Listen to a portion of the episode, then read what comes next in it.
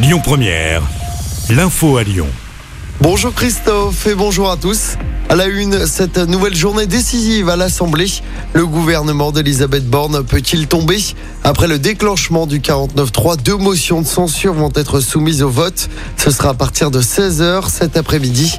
Une motion de censure portée par le RN qui n'a aucune chance de passer. En revanche, la motion initiée par Lyotte a beaucoup plus de chances. Les Insoumis et le RN entendent voter à cette motion. Tout dépendra des députés les républicains. Il faudra une trentaine de voix des républicains pour faire chuter le gouvernement. Si les motions de censure sont rejetées, la réforme des retraites sera adoptée. Les partis d'opposition ont tout de même l'intention de saisir le Conseil constitutionnel.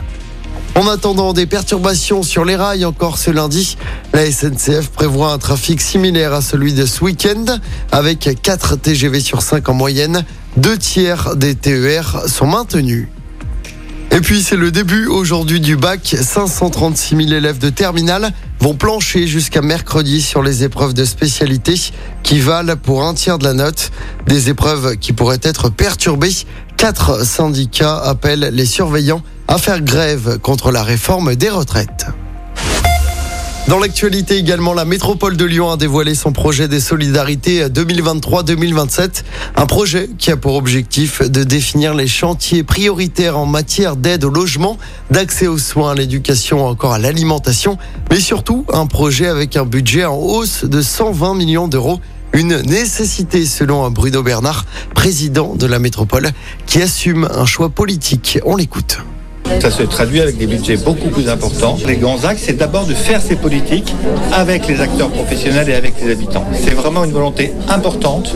Nous avons besoin, pour être efficace, de travailler avec tout le monde. Et puis, c'est l'accueil, c'est l'inclusion, c'est naturellement euh, toutes les politiques sociales habituelles avec plus de moyens euh, mis en place par la métropole de Lyon. En trois ans, c'est 120 millions d'euros de plus de budget mis sur les politiques sociales à la métropole de Lyon. Je pense que nulle autre collectivité française ne fait autant que nous en termes d'augmentation budgétaire sur les politiques sociales. Et le coût de cette initiative s'élève à près de 950 millions d'euros par an pour la métropole. Une revalorisation salariale de travailleurs sociaux de 33,5 millions d'euros a également été mise en place. En du basket d'abord avec la qualification de l'Asvel pour la finale de la Coupe de France. Les Villers-Banais ont battu Strasbourg 85 à 69 hier soir à l'Astrobal. L'Asvel qui retrouvera Monaco en finale de cette Coupe de France. Et puis en football, Marseille se rapproche à 7 points du PSG.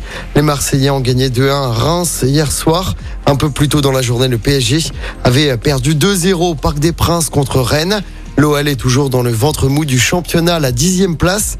L'OL avait fait match nul contre Nantes vendredi soir. Prochain match pour Lyon, ce sera le dimanche 2 avril sur la pelouse de Paris. Trois jours plus tard, les Gones se déplaceront à Nantes pour une place en finale de la Coupe de France. Écoutez votre radio Lyon Première en direct sur l'application Lyon Première, lyonpremière.fr et bien sûr à Lyon sur 90.2 FM et en DAB+. Lyon Première